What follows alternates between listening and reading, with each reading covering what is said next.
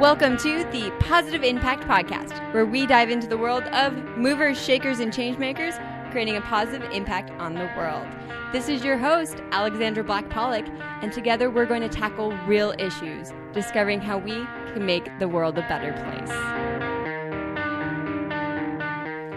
I'm incredibly excited for today. I have the world's leading expert on the welfare of cattle and pigs joining me, Dr. Temple Grandin. As an animal behavior expert, she has designed humane handling systems for half of the cattle processing facilities in the world.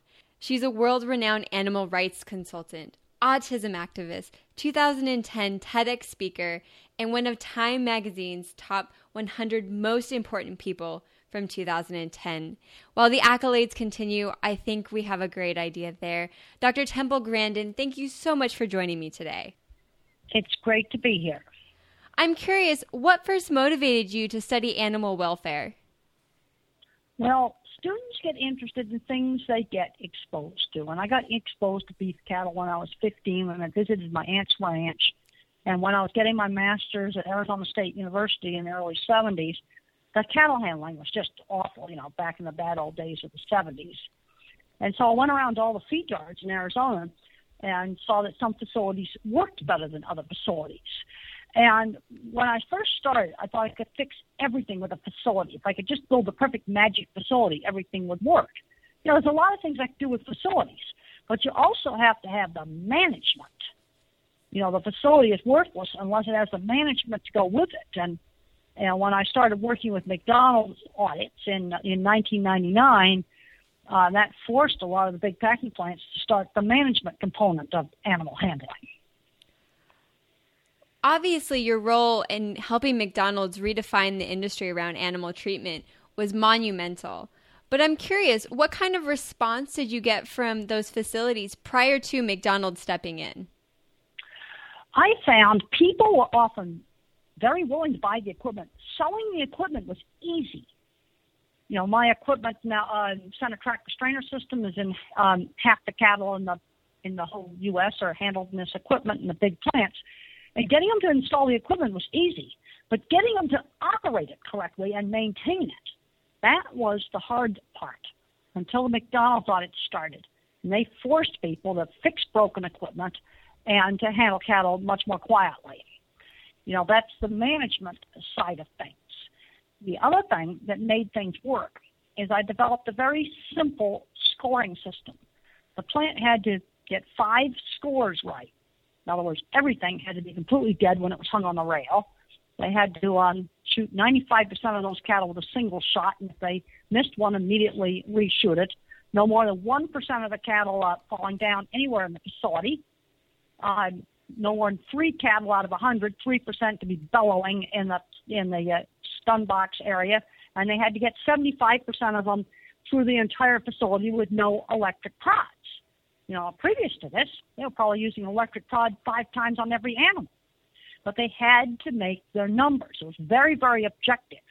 So when we first started this, the plant knew exactly what they had to achieve. And the good news is, is that out of 75 plants, only three had to build something expensive in order to greatly improve. And the first thing they had to do was fix broken equipment. I'd love to step back just for a second and when McDonald's came to you, what were their goals with this audit? Well, originally, when uh, Bob Langert at McDonald's first came to me, uh, they wanted to. We looked at some stuff with the chicken handling in the very beginning, and that required a lot of improvement. And again, I took the same approach. Let's measure things like broken wings. And when we first started, you know, five or six percent of the birds had broken wings due to rough handling, and we started measuring it, and they they really quickly improved it. You manage things that you measure. It's sort of like traffic rules for the meatpacking plants. Can you imagine what the freeway would be like if the police uh, never, you know, caught you for speeding? But the police measure the speed. They don't just think you're driving too fast; they actually measure it, and they measure things like alcohol levels in your breath. That's measured. You know, you manage stuff that you measure, and having this very, very simple audit um, actually really helped. The trick in designing the audit is to figure out what are the five most critical things to to score. And we found that one uh, really good measure was uh, bellowing right in the area where they shoot the cattle with the captive bolt. Because if you're doing things that are bad, like having them slip on the floor, or maybe the gun is broken, or they're poking with electric prods, or they're slamming gates on them, or some other bad thing, you're going to have a lot of bellowing. And some plants are really, really bad back in the old days. And, you know, and they had to do a certain performance. We did not tell them what, how to build facilities. No, they, the, the cattle could be slipping on the floor either due to uh, slippery floor or maybe they were getting them too excited. What you described there, I believe, is one of your five pillars. Is that correct? Well, it's five things you score. You score a percentage of animals uh, totally insensible and unconscious on the rail. That had to be 100%. And then on stunning, if they were really excellent, they'd shoot 99% on the first shot. The pass, the, their minimum passing score was 95%.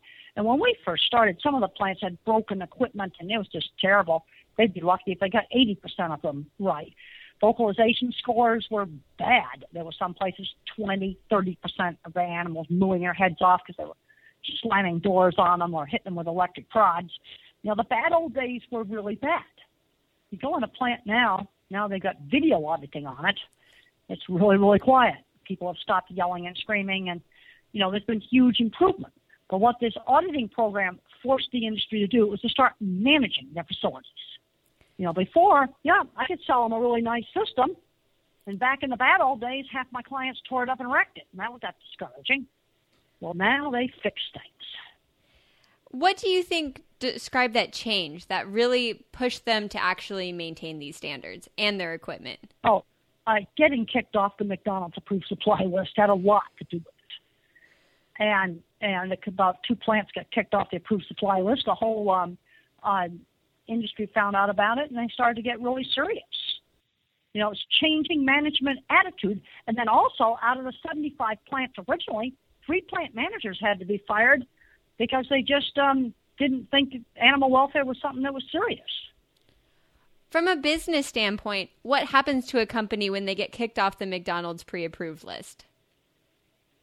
Well, they can't sell their meat to McDonald's. And if they're off the list, uh, you know, you're talking about a million, um, two million bucks a year. You're talking about um, a lot of money here. And money motivates. But the other thing that made it work is it was extremely objective. When we did these audits, you'd have the plant manager there. I would be there doing the audit, and the um, uh, McDonald's representative was there. And so everyone could see what the score was. And then we get back to the conference room and we figure out easy ways to fix it, like non-slip flooring, add a light to the entrance of a chute because animals are scared of the dark, uh, get electric prods out of people's hands, uh, fix uh, slippery flooring, fix broken um, captive bolt uh, guns. You know, it's a lot of simple things that add up to a big thing. And most of the plants, we were able to get them working really well without rebuilding, you know, huge expensive structures. Back in the early days, what you described as the battle days, were there any early adopters and facilities that charged ahead and embraced the change? Yes, yes. The thing that kept me going all through the 70s, 80s, and early 90s when things were really bad is there were some people who did things right. And that's what kept me going. Is there was about 20% of people that actually did things right. And that was the, uh, so I knew that it was possible to do things right. That kept me going during the bad old days. But then the bad places were really, really atrocious. I mean, uh, it's just night and day how things have improved uh, in the plants in this country. What were some of the resistance you got from those quote unquote bad plants? What were their arguments to not change? Well, some of them just couldn't see. You have to get them over the mindset of like stuffing too many cattle on into the crowd pen uh, yelling and screaming. The first thing he had to do is get people to stop yelling and screaming at livestock and get the electric prods out of their hands. And it takes management commitment to change. You see, it, it, I, I have found it's not so much an employee training issue. You've got to have management that cares. Then another thing that we learned is there was about 10% of the employees that would not change. Well, those employees had to either leave or get other jobs in the plant because there were certain people that would not put the electric prods away. And it was about 10% of the people um, handling the livestock had to be removed. And out of the 75 of the original suppliers of beef and pork both, about uh, three plant managers also had to leave because they just didn't get it. You have to have the right people. Then once you get the right people and you fix that, then you got to start step by step fixing the problem with the equipment. And I was amazed at what I could do with changing lighting. Add a light to a chute entrance. Because you've got to remember this a lot of this is indoor equipment. And when it's indoor equipment, you can change artificial lighting. Many times it's not going to work in something that's outside. So we change lighting, move a light to make a reflection go away, put up a solid panel so they wouldn't see people walking by, fixing flooring. We did a lot of that, putting non-slip flooring in high traffic areas like the truck unloading ramp. A lot of these things you're describing are very unique to the way cattle perceive things. How did you discover these things that scared cattle or that cattle were uncomfortable with? Well, that started out when my first work, you know, in the in the 70s. When I first started, I'd get down in the chutes and see what the cattle were seeing. And when I first started doing that, people thought it was crazy. I said, well, there's a rope hanging down. There's a coat on the fence. There's balking at the pickup truck that's parked next to the fence. And you move the truck and then they go through it. Detail, little detail that we tend to not notice, cattle notice. Now, if you're out on a ranch and you wait long enough, yes, they'll eventually walk by it. But you might have to wait a full, you know, couple of minutes. And, you know, high speed plant, you got to just keep going. But I found that if you take out these distractions, especially in a slaughter plant situation, they would move up the chute more easily. I have seen situations where just a paper towel loose hanging off a roll, just waving just a little bit would stop cattle. A paper towel would stop the cattle. A paper towel just you know hanging down from a roll of paper towels. We wow. were in I was in a plant just last year and we were doing auditor training there and someone had tied a roll of paper towels to the handrail, and the cattle wouldn't come up into the crowd pen. And I went over there and I took away the paper towels, and then everything worked fine. That's crazy, something so simple. But unless you took the time to notice it, you would have never been able to see the impact. Well, then that same plant, the cattle didn't want to come out of the, out of the crowd area and enter the single file chute, and it was because the gate was jiggling and I stopped the gate from jiggling, and then they went in. So simple. Well, it's detail. It's very small visual detail. And I find to train people to see this, I have to give them checklists. I have to give them long verbal checklists of things to look for. So, all of these changes for the actual plants themselves, how do they improve either the quality of the meat or just the bottom line for the business?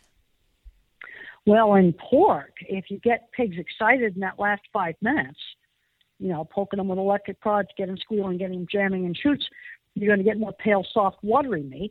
And in cattle, poking them with electric prods in the last five minutes can produce tough meat. And now those are scientifically validated findings. And if you want to read some more of my stuff, I've got um, Grandin.com, my website, and I also got a video online, beef plant video tour with Temple Grandin and pork plant video tour with Temple Grandin. I'll definitely make sure that we have all of those links in the show notes so our listener can watch some of the incredible stuff you do as well as your 2010 TEDx video, which I watched earlier this afternoon and was just incredible, by the way. so, from your first battle days with McDonald's, how has the industry changed till today? Oh, the industry is a very different industry now because finally, when they got forced to do it, you know, some of the people now are really, you know, starting to see the light. It's been getting to be a lot more interest now in handling animals in a much more low stress way. You know, a lot of ranchers and feed yards gotten much better in their handling. In fact, my student, Ruth Woiwode, just two years ago did a big survey of 28 feed yards and looked at cattle handling. And there were some really good improvements, you know, like low electric prod scores, like 5%. That's really good. And uh, uh, they've improved a lot. And one of the things about being around for a long time is I can remember how bad the bad old days were. The 80s, early 90s, just absolutely terrible. I'm not saying things are perfect today, they're not, but they're way better than what they used to be. What would this conversation around animal welfare been if McDonald's hadn't stepped in? Well, McDonald's uh, uh, really was a pioneer on this. When it comes to slaughter plants, there's sort of like the pre-McDonald's era and the post-McDonald's era. You know, previously I found I could sell equipment based on, well, I could take out a man. I think I can cut down bruises. I found that even, you know, over the years of selling equipment's easy because too often people want the magic thing that's going to solve all their problems rather than wanting to do the details it takes to do really good management. You know, good equipment makes good handling possible, but you've got to have the management to go along with it. And then the company to support that management and empower them to make the right decisions on the floor. Well, absolutely. So, what issues are you working to tackle today? Well, right now, when I see a problem at the slaughter plant, it's something I'm going to have to fix at the farm. So I tend to go out to the unloading ramp and see what kind of problems are brought in. And there's still problems with some dairies bringing in um, emaciated, uh, very bad condition dairy cows. There's about a third of the dairy industry that's really, really progressive. And they're, they're now breeding a smaller cow that gives a little less milk, but she'll last about three or four years of milking instead of just two. But there's still a segment of the industry that just um, lets a cow become an emaciated wreck before they bring it in. Um, that's a major problem. Other problems is lame animals uh, coming in, that's difficulty walking, um, cattle that might be super wild, uh, pigs that have never had people walk through them, very difficult to handle. But when the problem comes in now, it's something that's going to have to be fixed back at the farm. What are some types of solutions that we can anticipate happening at the farm? Well, there's you know areas of things that need to be improved. Now you get issues where the type of housing the animal is living in. Yeah, that's going to be expensive to place, especially in egg-laying uh, chickens and in in uh, uh, you know gestation stalls themselves. And In fact, McDonald's just came out with a ruling that they want to get cage-free within you know 10 years. I mean, the consumer is going to be demanding some things with housing, but at the plant, the kind of stuff I see is um, uh, animals that are very lame, have difficulty walking, dairy cows that are very lame, beef cattle that are lame. Some of these problems might be feed additives. Some of the problems also might be uh, just leg conformation. You know, you overselect for reduction traits, then uh, they might be their legs might be too straight. You know, they've got leg conformation uh, structural issues. You know, I've got to have an animal that can walk so I can handle it. So, having almost 30 or 40 years in this industry, what do you anticipate happening in the next 15, 20, or 30 years in animal welfare? I, one of the things I'm concerned about now is what I call biological system overload. You know, we've had things like avian influenza that destroyed 11% of the total egg supply. Uh, we had uh, porcine epidemic viral diarrhea that destroyed 9% of the baby piglets. You know, diseases coming in and wiping things out. You know, what we have to start thinking about in all these systems is what is the optimal production. The really progressive dairies have learned that a huge cow that only gives you two years of milking is a lot less profitable and good than a cow that's a little smaller, a little less milk, but still lasts for three or four years of milking because it takes you two years to produce that that dairy cow from a young calf. Um, what is the optimal production? You know, rather than just pushing things to the max. I think that's what we've got to look at, you know, to make things a lot more sustainable. Sometimes people don't see that they're getting into a problem. So, as a consumer and somebody who personally eats meat, what are the types of things that I should be looking for in the industry, or even things I should be concerned about? Well, the slaughter plants, uh, USDA in the last five years has gotten much more strict. You know, and if you were to go on the USDA website, you'd think the plants were terrible because they have this website where every time a plant sort of gets a regulatory speeding ticket, it's put up on the on this website. If you were to look at that, you'd think the plants were horrible. But if that website had existed 20 years ago, it would have been 10 times worse. uh, you know, the amount of stuff that was uh, going along. You know, now I think that the biggest issues are going to be, you know, issues on the farm. I'm I'm concerned about uh, pushing animal genetics too far, over selecting for for single traits. I'm concerned about that. Uh, uh, you know, fortunately, some of the progressive dairies are backing off of some of these huge cows that um, don't last very long. And I think that's a good thing. There's some progressive dairies doing that. But then there's some other dairies that are not progressive at all in what they do. As a consumer, is there anything that I can do to help support these progressive dairies? Well, you might, you know, one of the problems you've got with milk is that everybody's milk mixes together in the in the milk uh, processing plant, and and so you might have a big co-op, and you've got some dairies in there that are really good, but their milk mixes in with all the you know the bad ones. You know, there's a segment of the dairy industry that really needs to clean up their act, and and that I was very pleased with Ruth's study on the 28 feed yards that she went to in Colorado, Kansas, and Texas, because of the handling, that's one bright spot. People have improved handling. But then as we improved handling, we're having more problems now with cattle with sore feet and lameness. And some of that's due to pushing too hard with feed additives, things like beta agonists, pushing that too hard, or simply breeding for production traits and not examining cattle to make sure that they're structurally correct in their feet and legs. Because you have uh, badly built feet and legs that get lame even though we've accomplished so much in the actual livestock or slaughterhouse facilities, it sounds as if we still have a long ways to go. Well, there's things still things we need to do on the farm, and there's there's people out there in farming, you know, that are doing things really right. You know, people often think big is bad, what's bad is badly managed is bad, and that can be either you know big or small. And a lot of consumers now are really interested in you know local. If you look at some of the consumer survey data, local is uh, one of the top um, top concerns. You know, there's a lot of people doing out there doing a good job, but then there's some people out there that are still not doing a good job. You know, where I'm seeing now, I think that things in the future we're going to need to work on out the farm, and and the and our guideline that we had the scoring system, the American Meat Institute guideline for the slaughterhouses, we had a really good strict standard but the problem we've had on some of the farm standards is some of the worst producers get on the committees and water down the standards. See, that did not happen with the standards we used for the McDonald's audits. They had a tough standard that uh, they had to adhere to. Fascinating.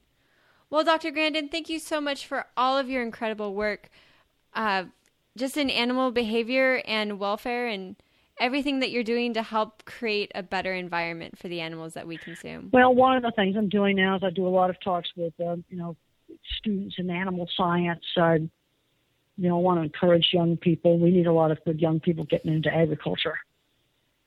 It's definitely an underlooked at area.